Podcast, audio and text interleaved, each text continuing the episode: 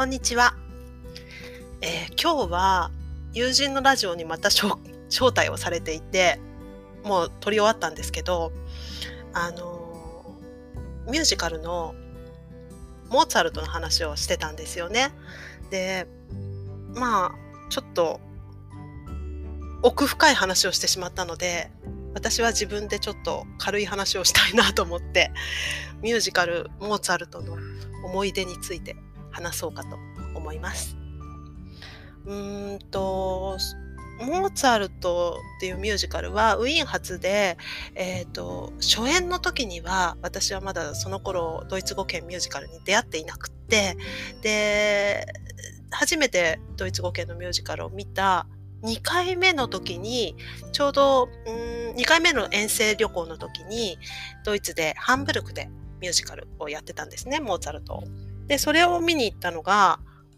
見たのが多分出会いで初めてでその時も、えーと、ウィーンで初演で、えー、ボルフガングを演じていたイングベガーソイ・ロムダルという役者さんが主役を演じていてあこれは見ねばと思って行ったんですけどあのー、この時もねすごいいい役者さんがたくさん揃っていてすごかったのと、まあ、当時ドイツ語は全く分からなかったんですけれども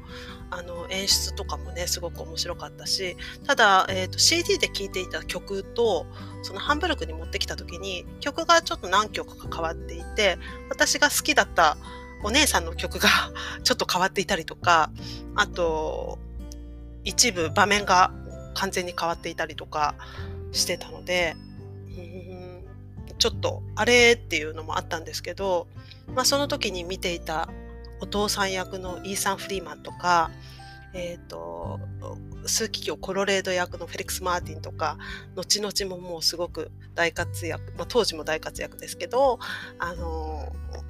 大好きな、ね、役者さんたちに出会えていてで当時その相手役だったコンスタンツェをやっていたマリセルという女優さんがいて私この舞台を見た時ははっきり言ってあんまり好みじゃなかったんですよ。あんまりちょっと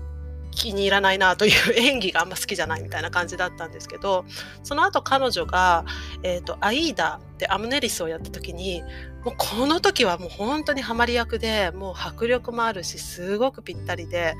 もうそこからすごい好きな役者さんに変わったんですけどこういうのもね結構楽しみであのあんまり好みじゃないなっていう役者さんがあの別の作品を見た時にすごくなんだろう演じ方が変わってたりとか歌い方とかそういうのが変わってすごく好みになったっていう出会いっていうのもすごく新鮮で私は大好きです。で今考えてて意外と私モーツァルトそんなに見てないと思ってたんですけどエリザベートほど見てないなと思ったんですけど意外と見ててその後日本で、えーと、初演があった時に1回だけ見てるんですよね。でその時はあまりにもちょっと演出が違いすぎてちょっとこれは私の好みではございませんねと思い、えー、その1回だけ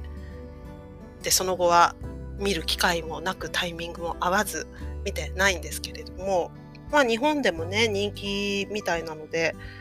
あのあれ今もやってるんでしたっけ？違ったかな？なんか最近もね確かやってたかなと思いますけど。うーん。なんかね。日本はその後残念ながら見てません。で次に見たのがえー、っとねハンガリーからの引っ越し公演でドイツのミュンヘンでやったバージョンなんですけど、うんと、ハンガリーの、えーと、ブタペストオペレッタ劇場というそのミュージカルをやっているモーツァルトも、えーと、上演している、えー、キャストというか、まあ、劇場の公演がそのままドイツに持ってき演出とかも含めて全部ドイツでやったんですけど、えー、と主役のあボルフガングと,、えー、とお姉さんのそのナンネルだけドイツ人とオーストリア人のえーと、役者さんがやっていて、えーと、ボルフガングはパトリック・シュタンケという方で、えっと、ナンネルお姉さんナンネルはカロリーネ明日の名前忘れちゃった。カロリーネがやっていて。で彼女は、えーと、ウィーン版の初演でも何年もやってた方でも本当にキュートで私も大好きなんですけれども。で他はハンガリーのキャストが演じていてただドイツ語上演というのだったんですけどあのー、この時はねとにかくハンガリーのミュージカルって結構演出がねなかなか奇抜なんですよ。で噂には聞いてたんですけどあの途中で途中でというか、えー、ありのままの自分をこう大好きでいてほしいってこう父親に対して訴える場面で、まあ、全裸になるっていうねボルフガングがね。あのその話は聞いてたんですけどあ本当になったみたいな。ちょっとびっくりみたいなのとかあとえっ、ー、とウィーンの再演版とかでは、えー、入ってきましたけどコロレードとボルフガングのデュエットの歌とかなんかそういうのが それが2人あの空を飛んじゃうみたいなねこう宇宙の中でこう戦ってるみたいなイメージなのかなんか空飛んでるみたいな ちょっと奇抜な演出があったのでそれに圧倒された感がありましたね。うん、でもあのあれを見られたのはすごい良かったと思います私の記憶の中では。でその後に見たのが、えーと、野外劇場ですごい有名なテクレブルクなんですけれども、えーと、テクレブルクはですね毎年夏に、えー、2演目ぐらいミュージカルを定期的にやっていてで、まあ、いつもすごいいい役者さんたちを揃えてるしいい作品持ってきてるしいい公演なんですがこの時もあのー、そのさっきのそのハンガリーの引っ越し公演で見ていたパトリックがボルフガングをやっていてでその他のキャストもまあいいキャストさんあのハンブルクでお父さんレオポルトをやっていたイーサン・フリーマンとかあれ違ったかな？確かそうだったと思います。とかまあいいキャストだし、まあ、とにかく野外劇場なので舞台が広いんですよ。あのいわゆる舞台みたいな舞台、えーと、平面のステージのところもあるんですがそれ以外にうんとちょっとそのサイドとかが丘の上みたいなところを使って階段の上みたいなところを使ってみたりとかあと、えー舞台の奥みたいな感じでもうさらにすごい先の方の階段じゃ坂道があったりとかまああの所狭しといろんなところをボルフガングが走り回らなければいけなくてで主演のパトリックはちょっとあのぽっちゃりさんなんでまあ運動量半端ないなと思いながら 見たりしてました。でもここの演出も本当に毎年すごくいいあのその舞台なんだろう競りとかそういうものがね当然ないのでそれの代わりにそういったもともとあるその舞台の作りを利用して面白い演出を見せてくれるので私はすごい好きです。でそこからは多分しばらく空いていてウィーンで再演されたのが2015年かな？なので結構最近といえば最近なんですけどこのバージョンはあのー、えーと、DVD にもなったし、えー、CD ももちろん、えーと出てるしなので結構日本からもねご覧になってる方がいらっしゃるんじゃないかなと思うんですけれどもあのここのウィーンも見に行きました。があのー、まあえっ、ー、とそのハンブルクの時は比較的その初初演のウィーンを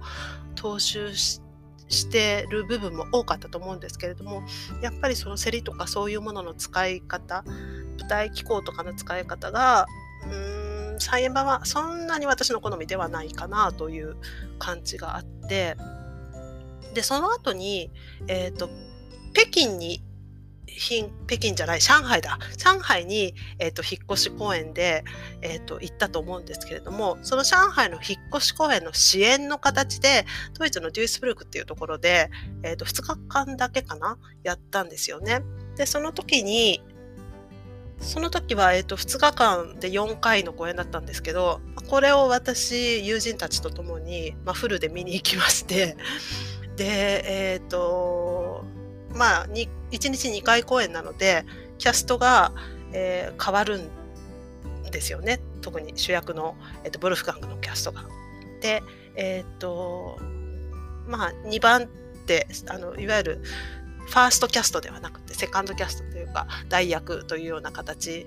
の、えーと、トーマス・ホーラーという役者さんが私他の作品でも見てはいたんですけれども、まあ、彼の演技がですね、まあ、素晴らしくてですねうんと初演のイングベに勝るとも劣らない演技力の深さとあとやっぱり全身を使って表現している。もう体の踊りとかそういうことではなくって音との動きの合い方とか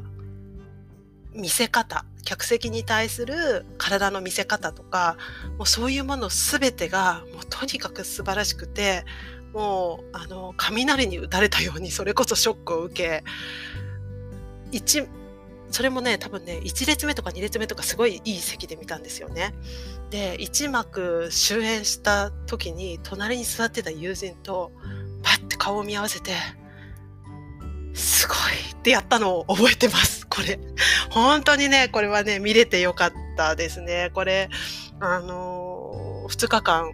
2回しかね、あの、その彼のモーツァルトやでは見られなかったんですけれども、まあ、その時も当時確かツイッターにもすぐさますごい良かったみたいなのを書いてそしたらその日本のねファンの方々があのえじゃああの彼狙いで行きますみたいな感じでおっしゃってくださってあの私のツイートによってトマス・ホーラーの ボルガンゴを見られたっていう方が何名かいらっしゃったんでもすごい嬉しかったんですけどあのいや、また見たいですね、彼のボルフガング。あの他にもね、私が、えー、っと、好きだったタンツ・デ・バンピーヘの、ザラをハンブルクでずっと演じていたジェシカ・ケスラーが、えー、なんだっけ、コンスタンツェで出てたりとか、あのこのデュースブルクの支援版は2日間しかなかったんですけどもすごい思い出深い作品となりました。うん、その後はなもう見られる機会がね多分上演もしてないと思うので、うん、見てはいないですけれども、まあ、だんだんこうやってねいろいろツアーを考えたりとかしてあのー、セットがね舞台装置が簡素になっちゃうのはすごい残念です私的には。なんかせっかく劇場でやるんだったらその劇場の機構を存分に使った舞台がねまた見たいなと思います。ということで